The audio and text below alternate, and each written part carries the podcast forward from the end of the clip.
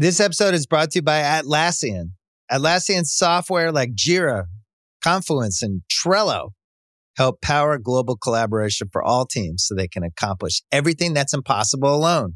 Because individually we're great, but together we're so much better. Learn how to unleash the potential of your team at Atlassian.com. A T L A S S I A N.com. Atlassian. Tap the banner or visit this episode's page to learn more. This episode is brought to you by Hotels.com. I was traveling internationally last year. I was in Mallorca. I didn't know the island well. I said, let me head to the north, head towards the water. Let me go on Hotels.com and see what they have available. Something preferably on the beach, maybe even a gym. Not only did I get those things, there was a kids' session with exercise, gymnastics in the water, pony rides, a train. It had everything, and I didn't even want any of those things but at least I knew they were there just in case I changed my mind. And now finding the perfect hotel has never been easier thanks to the hotels.com app. Whether you're looking for a family friendly, right, all inclusive or a relaxing spa weekend, you can find exactly what you need and compare hotel prices, ratings, and amenities side by side. So start planning your next getaway and find your perfect somewhere in the hotels.com app. Shouldn't you be at work? When the seagulls follow the trawler, it's because they think sardines will be thrown into the sea. I will love it if we beat them. Love it. I'll have a low fat pizza or something like that, or a few biscuits and some milk on a Sunday. And you can pair up if you like, and you can fucking pick someone else to help you, and you can bring your fucking dinner.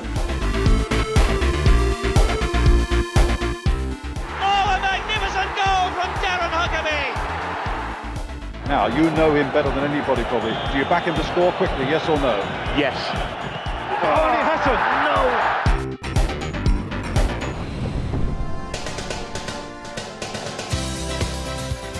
Hello and welcome to Quickly Kevin. Will he score? It's the second correspondence special to get through some of the fantastic correspondence we've had. But once again, 20 minutes into this episode, if you're on the main feed, the episode will end and you'll have to switch to the Quickly Kevin fan club to get the full experience, just like the way the BBC covers Wimbledon and they switch from one channel to another. But nevertheless, hello and welcome. I'm Chris Gold. Joining me as always, Josh Widdicombe. Hello. And thank you to Mike Butler who says, Get your kicks on, Lee Dixon. It's Michael Marden. Hello.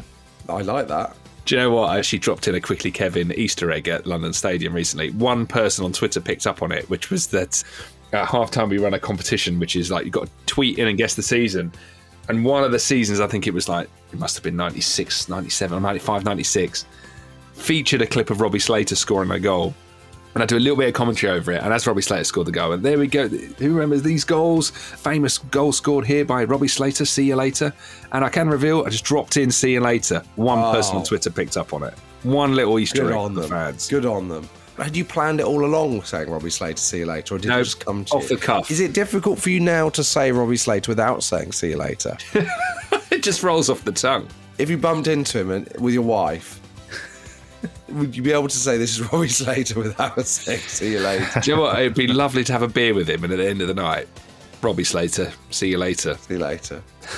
Although I've read some interviews with him, and I wouldn't say it would be lovely to have a beer with him. It'd be more like, there's Robbie Slater over there. See you later.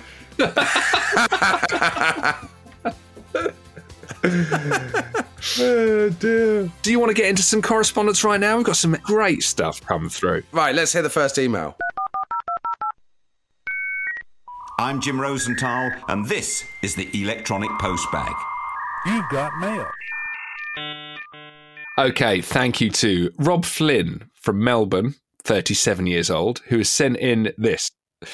We were talking recently about Bolivia having an advantage by playing in La Paz, and it brought back memories. Rob went backpacking in 2009. He decided against going on a track of the Amazon jungle in order to watch Maradona's Argentina with Lionel Messi play against the mighty Bolivia. What he did not expect was a 6 1 hammering hounded out to Argentina and No. few bootleg DVDs being sold the very next day on the streets. So Rob has been there. He's been to La Paz. He's seen Bolivia dispatch Argentina 6 1 with Messi, with Maradona in the dugout. Again, Wow. Bolivia in La Paz. Does he mention what it felt like to breathe? No, he doesn't actually. Has anyone been to La Paz? We'd love to know. If you've been to La Paz, What's it like to breathe in La Paz? Can you tell the difference? walking up the steps into the stadium, are you out of breath? Is it hard work? Do you think those steps are the last bit that really does you? You don't want to be in the top tier at the La Paz Stadium. Little oxygen canister next to you. On that, because we discussed this, because we were discussing whether Bolivia were the World Cup to be played home and away and stuff, Bolivia would have a huge advantage and could coast through to the final if they kept getting drawn at home. So I had a controversial discussion with Michael at a wedding on Saturday. But we've both, well, I don't know whether Michael will stick by this now, it's public. It was when Bayern Munich won the league, joining Man City and PSG and Barcelona as winners of their respective leagues. I think it's time for the European Super League. What? I think it has to happen.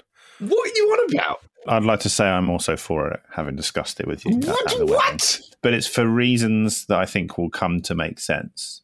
In that, I think it's inevitable. We can't stop what's happening to football in terms of kind of state ownership and oil money and the disparity in resources. It's just going to make every domestic league title so boring. Exactly. That's not going to change. Exactly. So what we need to do is then move with the times and go, well, how can we make football at that level, that top, top, top point of the pyramid, how can that become more competitive and interesting? So it's not 10 in a row for Bayern. It's not fucking probably nine in 10 for Man City, because that's just not interesting.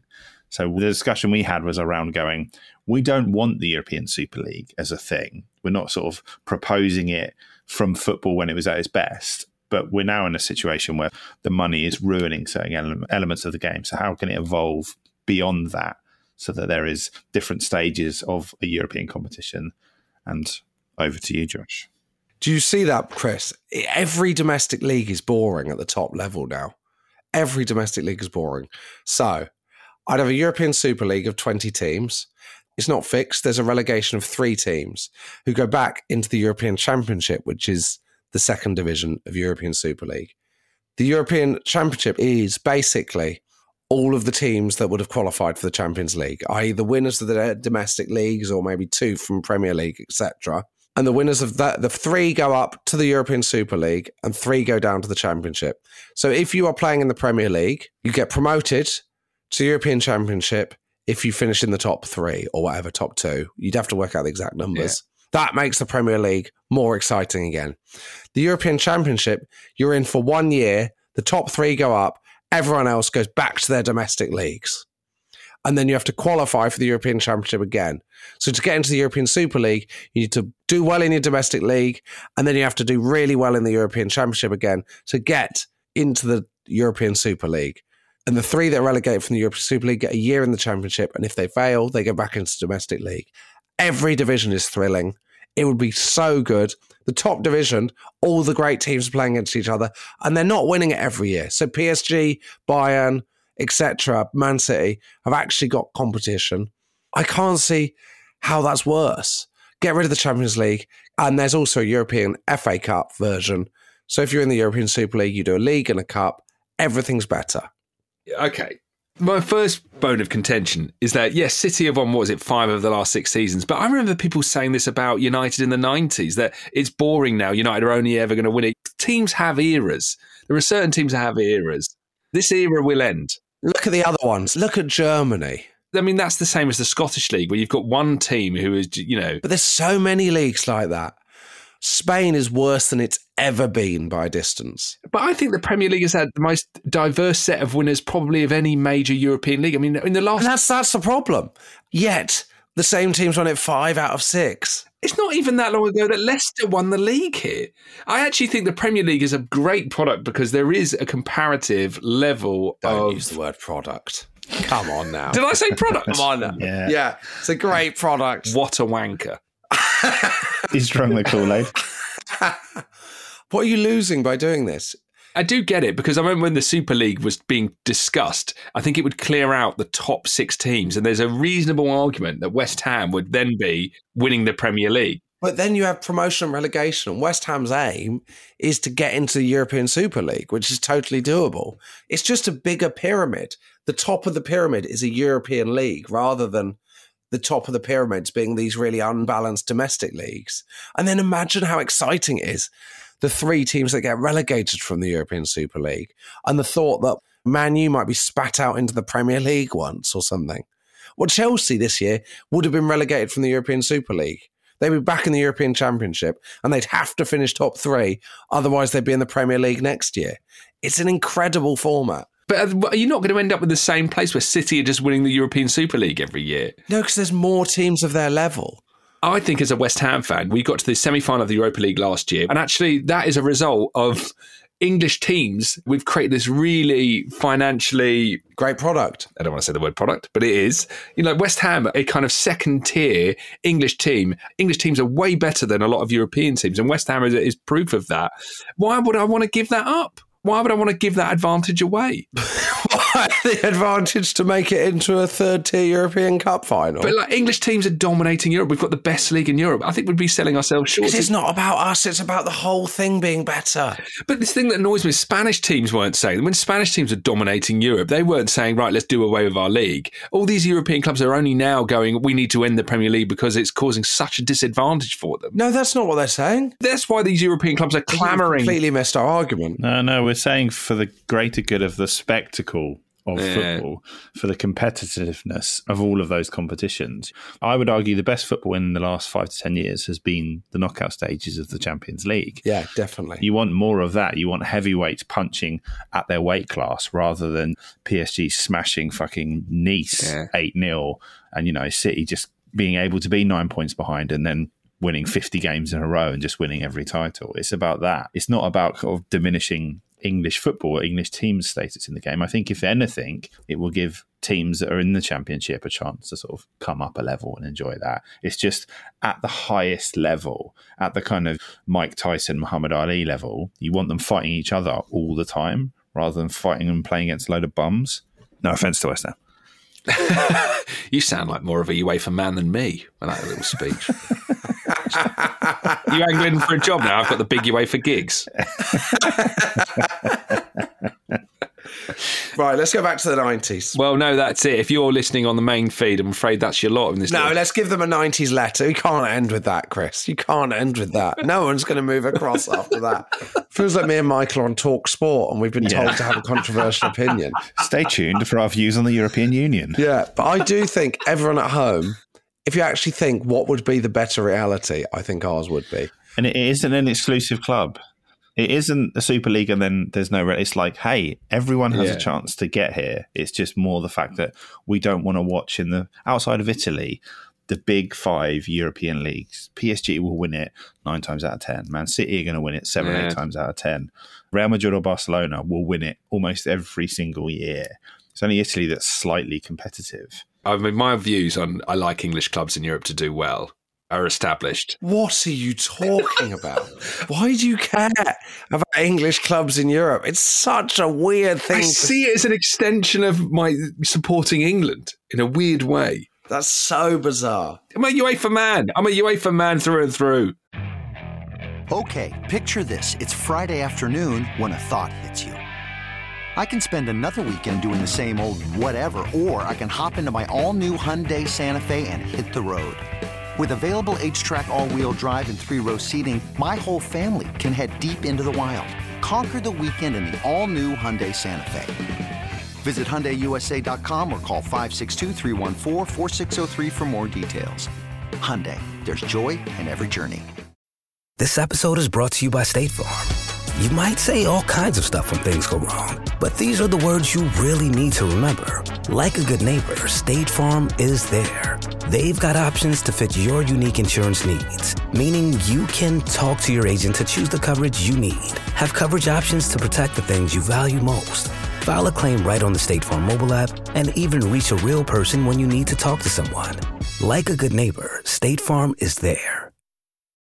When you need mealtime inspiration, it's worth shopping Kroger, where you'll find over 30,000 mouthwatering choices that excite your inner foodie. And no matter what tasty choice you make, you'll enjoy our everyday low prices, plus extra ways to save, like digital coupons worth over $600 each week. You can also save up to $1 off per gallon at the pump with fuel points. More savings and more inspiring flavors make shopping Kroger worth it every time. Kroger, fresh for everyone. Fuel restrictions apply. Right. Let's have some 90s football content. Well, actually, this is 80s. Thank you to Michael Hamlin. Oh, for God's sake. He mentions the opposite when English teams are being thrown out of Europe. if you'd been born five years earlier, Scull, you'd have had nothing to be interested in.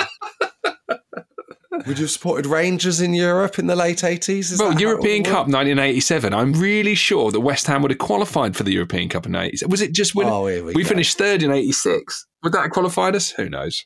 Well, West Ham weren't there in uh, 87. But in the 1987 European Cup, there was totally unseeded. Did you know this, Michael? You aware of this? Being a UEFA man, it was completely unseeded in 87 Right. which meant that the first round of the European Cup resulted in Real Madrid versus Napoli. A few people sent this in. When you have a look at the other games that were happening, it was nobody's versus nobody's, but you had in the middle of that Real Madrid versus Napoli.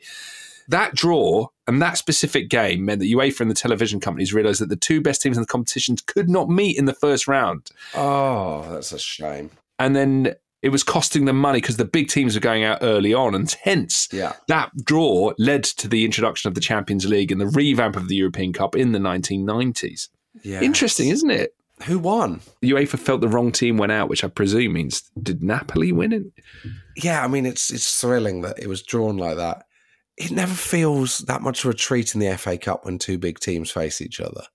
You know, when that's the chosen game by the TV companies, I always think they're missing a trick because Liverpool have played Chelsea a million times. Do you know what I mean?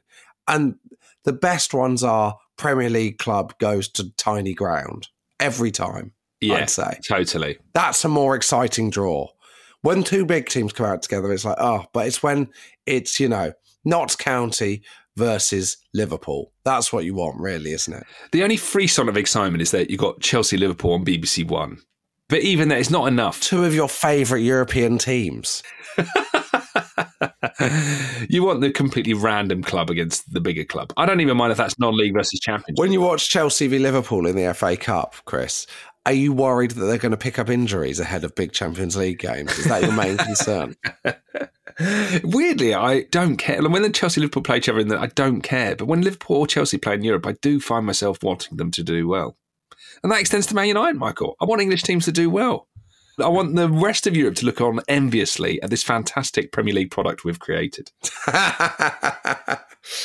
right, we'll do more 90s in the second half of this. We've let ourselves down. Yeah, yeah, yeah. If you are listening on the main feed, I'm sorry we've got to leave you now, but you can get this whole episode, including what happened when Peterborough played Kingstonian in the FA Cup in ah, 1992. Oh, more- oh, and also, Barry Fry's negotiating tactic revealed in a book about Jim Smith's time at Derby. That's coming up. Oh, that's more our scene. And loads more 90s football rhyming slang, specifically around Steve Claridge. All of that good stuff is coming up in the full unedited correspondence episode, which you can get over on the Quickly Kevin fan club, along with the Steve Bruce books, all these specials, next week's episode right now. Why not sign out? Treat yourself. It's the summer.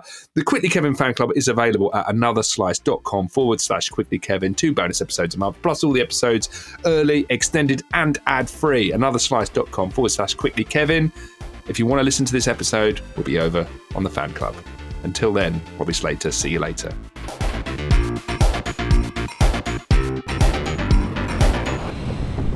Go, lads! Hit, lads! Hit,